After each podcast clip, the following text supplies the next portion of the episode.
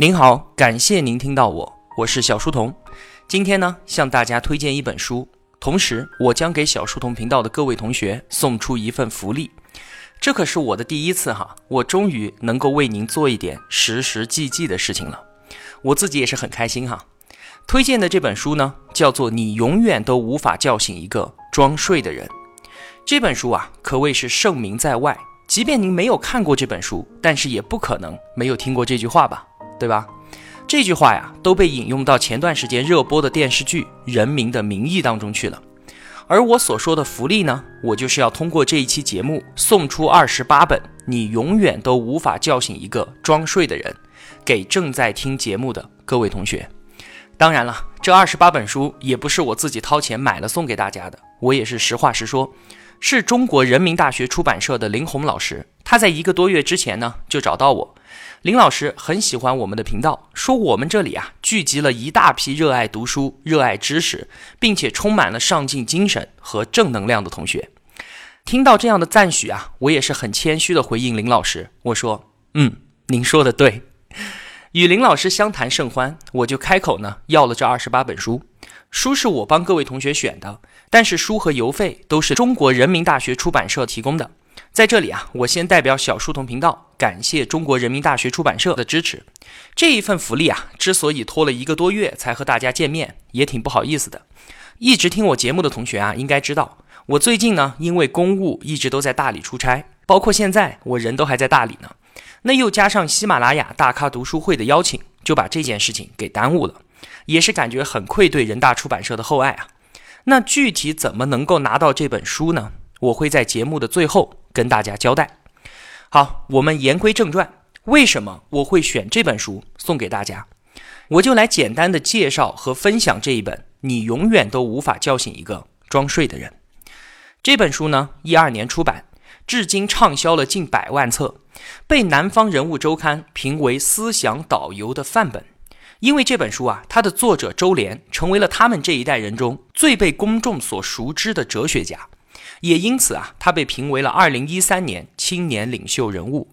这本书是作者10年来公开发表的评论随笔集，其中大多都是实时评论、影评还有书评。周濂本人主攻的领域啊，叫做政治哲学。他以专业学术为基础，把自己对于政治、制度、民主、自由、道德和幸福等等这些问题的思考，融入到一个又一个鲜活的现实故事当中去，直指每个问题的最深处。您听到哲学这两个字的时候啊，可能会和我一样眉头一紧，感觉这可是被束之于高阁的学问啊，一听就很有距离感。也确实，我一直为同学们解读各种各样的书籍，但是我从来都没有去碰哲学书，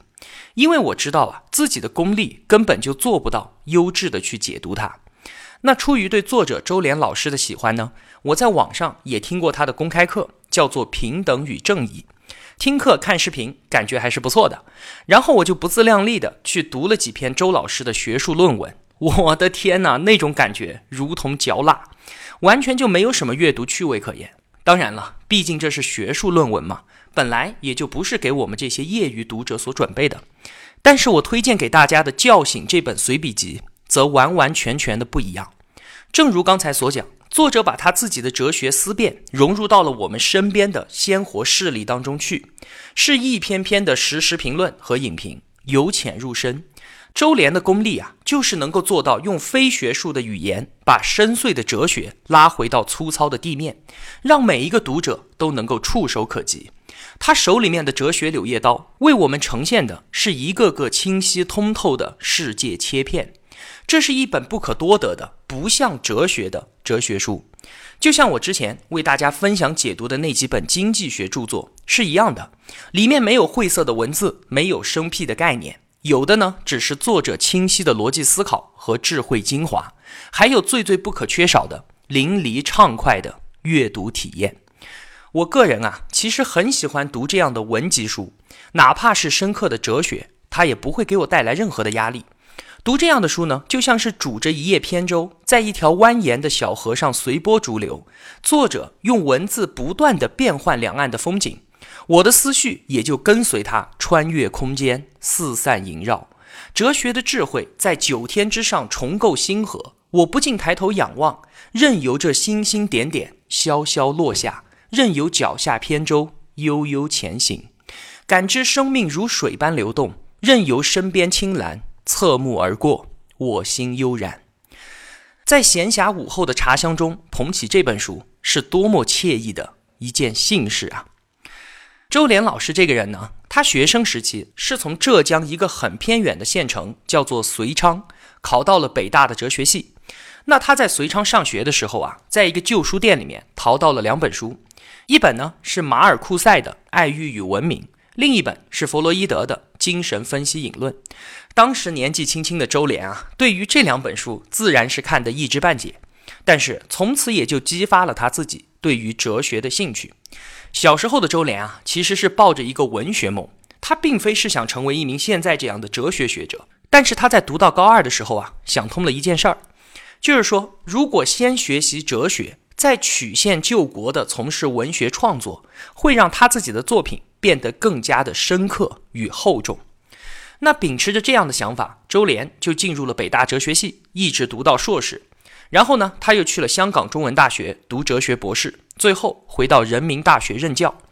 所以在看《觉醒》这本书的时候，我不仅折服于他哲学的智慧，也惊叹于他文字的艳丽。节目时间有限，我就和您分享书中部分的观点吧。我想先说一下书里面关于个人道德与社会之间的思考。周濂说啊，他记得有一次监考，都已经开考了1个多小时了，有一个从来没在课堂上露过脸的学生匆匆赶进了考场，西装革履，手提着公文包，径直就走到了讲台面前。他说，老师，我在东四环那边实习，晚高峰实在是太堵了。然后他就跟周濂老师直接要考卷。周濂他在人大教书的时候啊，他说经常都会遇到这样的学生，会提出一些很雷人的要求。还有一个例子啊，说有一个硕士生给他写了一封信，这个学生说啊，他自己明年要申请国家项目的出国深造，但是现在分数还不够。他就说，希望周老师你可以给我一个95分，帮我把分数提高一点。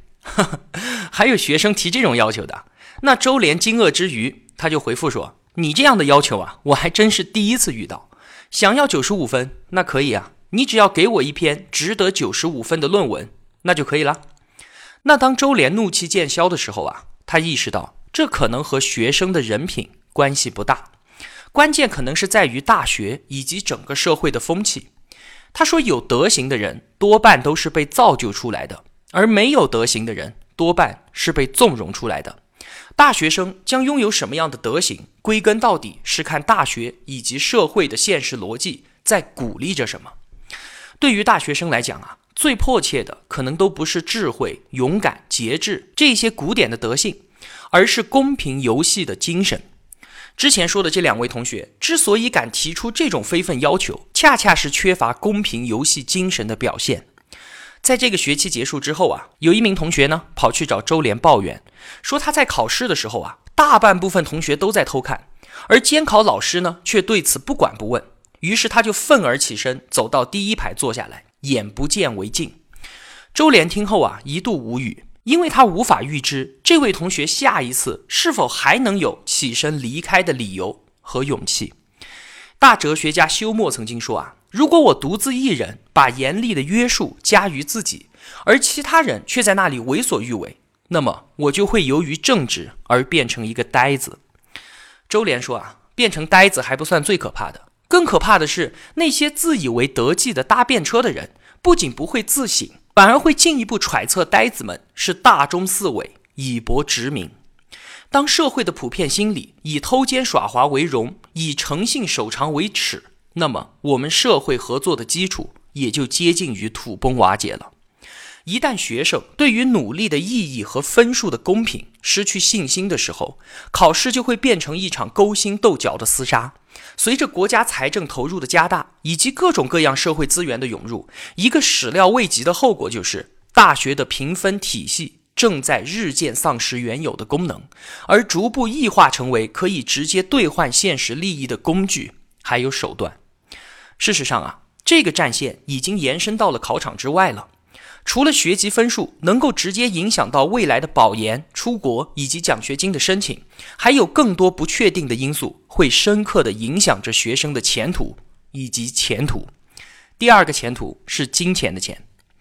那在如此混乱的评价体系以及巨大的物质利益诱惑之下，学生们几乎不可能在所得与应得之间建立起正确的认知，并且最终确立起公平的游戏精神。以那一位讨要高分的研究生来说啊，他的逻辑简单又荒谬，因为他需要这个分数来出国，所以他不仅必须，并且觉得自己应该得到它。我们必须承认啊，在与残酷现实的对决当中，德行培养从来都是处于底气不足的尴尬境地。据说啊，张灵甫兵败梁顾之前，曾经上书蒋介石，痛陈国民党军内体制昏溃。他说：“勇者任其自尽，怯者听其裹足，牺牲者牺牲而已，投机者自为得志。赏难敬民，罚美欠当，各自为谋，同床异梦。”如果我们仍旧对这个时代抱有信心，相信终将建立一个互利和正义的社会，我们就必须建立赏罚分明的公正体系，正面激励大学生的公平游戏精神，因为他们是未来的主人公。到目前为止，他们还没有彻底变成问题的一部分，还有可能成为问题的解决者。我在之前解读《魔鬼经济学》的时候啊，讲过一个案例，是福尔德曼卖面包的故事。他的销售方法呢很特别，每天把面包放到各个公司的食品间里面去，然后呢在旁边放上一个篮子，那需要面包的人拿一个面包就要向篮子里面丢1块钱。这种自助式的付款方式啊，就完全依赖于顾客的自律。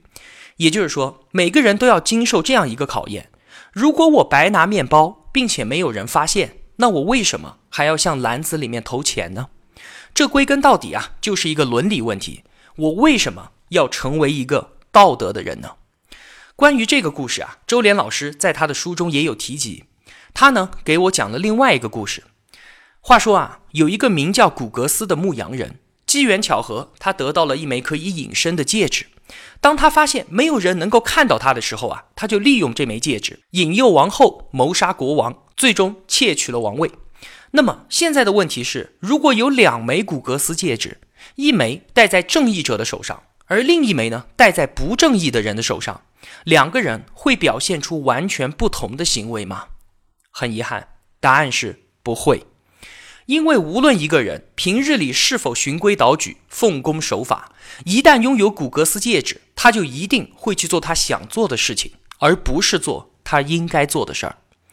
这是一个源自古希腊的故事。这个问题设置的情景和条件确实都太过极端了。那相比之下呢，福尔德曼的面包生意更贴近我们的生活，也更有助于我们了解在复杂条件下普通人的道德动机还有理由。福尔德曼卖了20多年的面包，也就做了20多年的统计。结果表明啊，有 87% 的人在无人监管的前提之下给了钱。不以善小而不为，不以恶小而为之。虽然啊，这仍然不足以解决古格斯戒指的难题，但是福尔德曼的面包至少让我们对这个世界抱有最低限度的乐观。不过话说回来，问题的复杂性啊，或许在于某些恶小之事仍然让我们难以抉择。比方说，在一个空旷无人的停车场里面，你不小心就刮蹭到了旁边的一辆车。停车场没有监控，四周呢也没有任何人经过，这个时候你是会留下电话号码呢，还是会若无其事的离开呢？我想留电话的比例一定不会超过 87% 的，因为在面对可能的惩罚的时候，人们的道德勇气往往要比像篮子里面丢1块钱要少得多得多。为什么要做一个有道德的人？尽管对此没有一劳永逸的答案，福尔德曼依然为我们提供了一条可能的解决之道。他在专职卖面包之前啊，曾经在自己工作过的公司里面做过实验，效果非常的好，有 95% 的人都为他的面包付了钱。此后的经验也能够表明，一家几十人的小型公司支付面包钱的概率，要比几百个人的大型公司高出 3%到5%。这并不是因为小型公司的员工更加的诚实，而是因为在2个情境当中，人与人之间的熟悉程度和感情纽带更加的紧密。犯罪者他所要承受的羞耻感和社会压力就会更加的大。这个道理啊，和乡村社会的犯罪率要远远低于城市犯罪率是一样的。从乡村到城市，从礼俗社会到法治社会，是现代文明的必由之路。前者与后者之间存在着某种结构性的断裂。在礼俗社会里面啊，亲戚、邻里还有友谊构成了顽强的纽带，不管人们在形式上怎样的分割，也总是相互联系的。相反，在法理社会里面，人们只是机械地聚合在了一起，不管是形式上怎样结合，也总是分离的。现代社会之所以出现世风日下、人心不古的道德危机，一个重要的原因啊，就是道德的外部环境改变了。在人潮汹涌的大型陌生人社会当中，除了设立严刑峻法之外，更加重要的是要建立各种纵横交错的熟人社区，让原子化的个体重新恢复与周遭环境还有人的深厚联系。这或许是上帝已死的这个时代挽救道德败坏的一个可行的途径吧。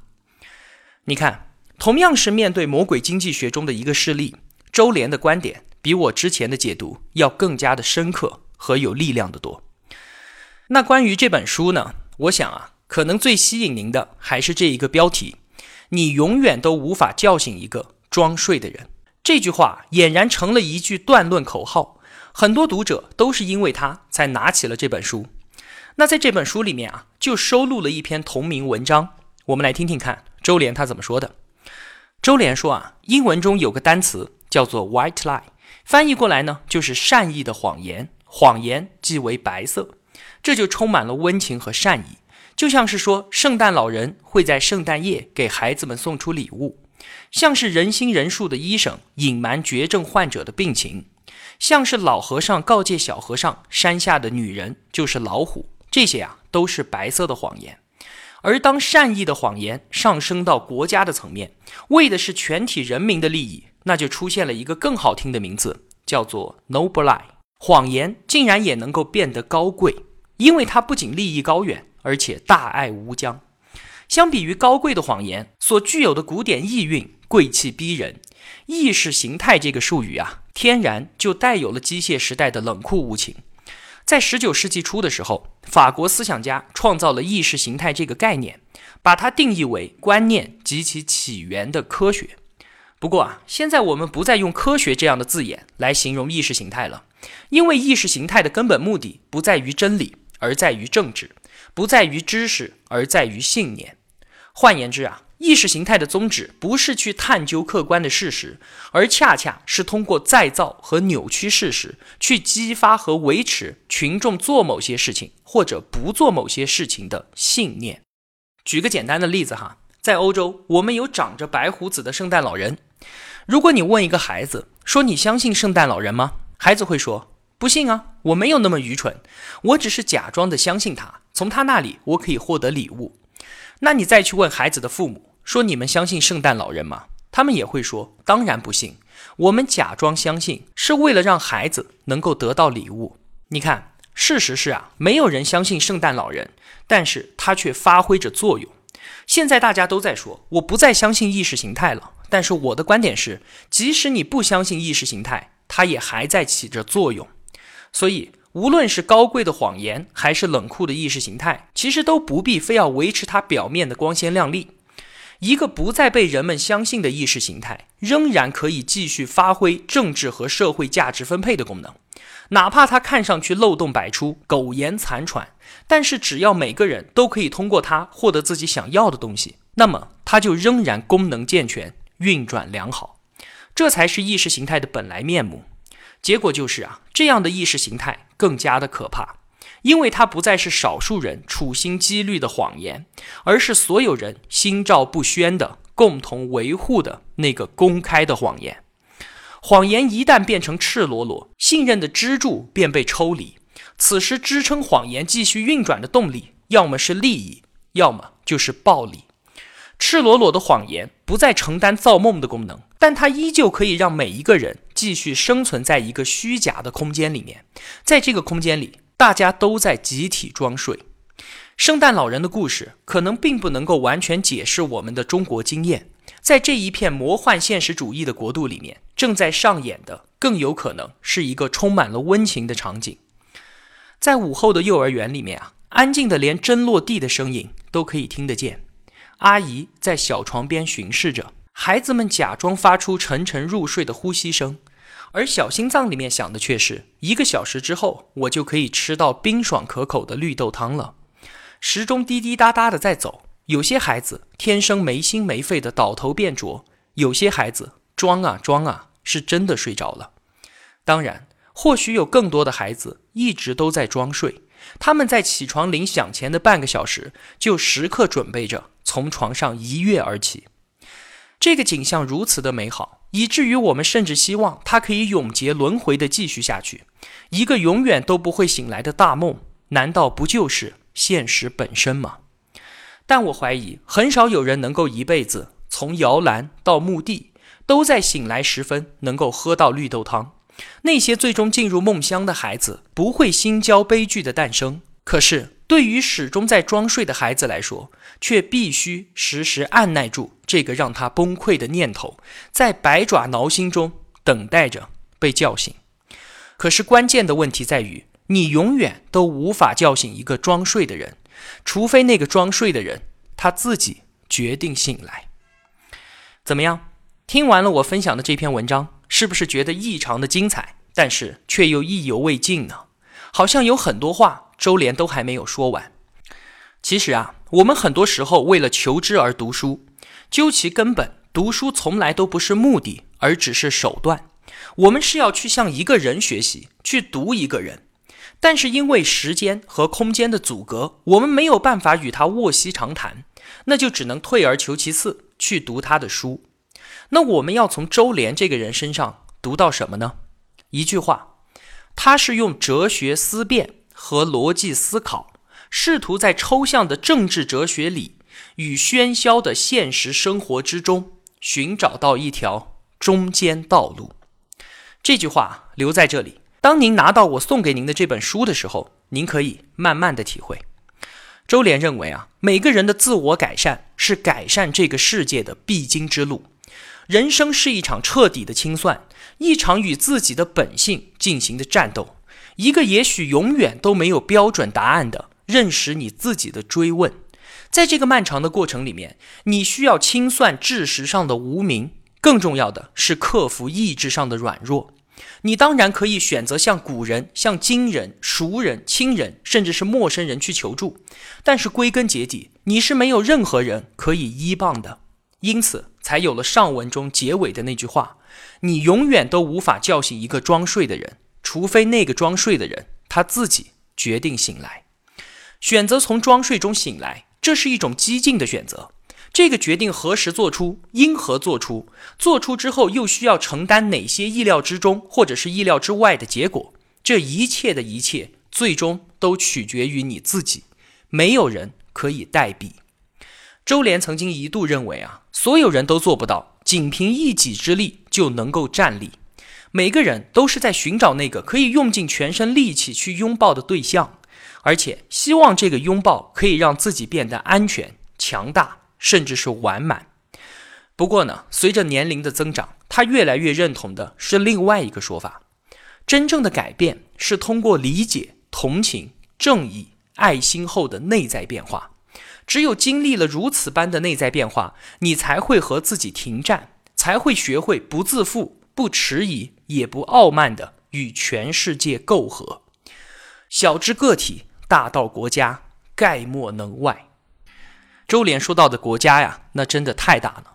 但是作为我们每个个体来说，即便身处一个喧嚣迷茫、是非难断的时代，你可以选择放弃自身的价值标准，与这个时代中的肮脏丑陋握手言和，倒下装睡。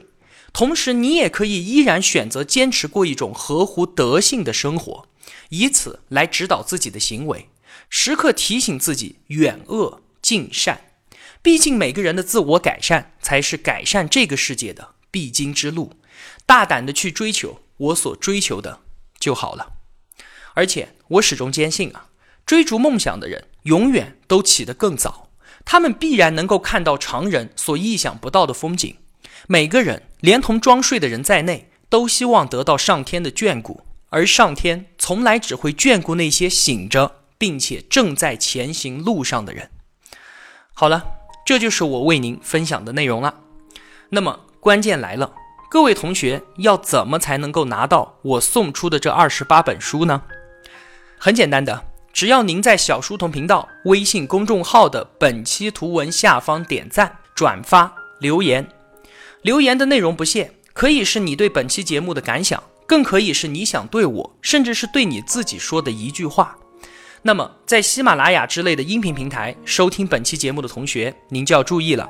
您需要到我们的小书童频道微信公众号的历史消息里面找到送书福利你永远都无法叫醒一个装睡的人这一篇图文，并且在图文的下方留言，才能够参与本次活动。我会在所有留言的同学当中随机抽取28位，并且在7月27号，也就是下个星期四，在微信公众号内公布名单。公布之后啊，需要被抽中的同学告知我你的邮寄地址，然后呢，由人大出版社的林红老师直接把书寄给你们。您一定要记得啊，27号来看一眼中奖名单，因为公众号的设定，我是不能主动单独联系订阅我的用户的，必须要您看到你自己的名字之后给我留言，告诉我你的地址。好了，那这期节目就是这样了，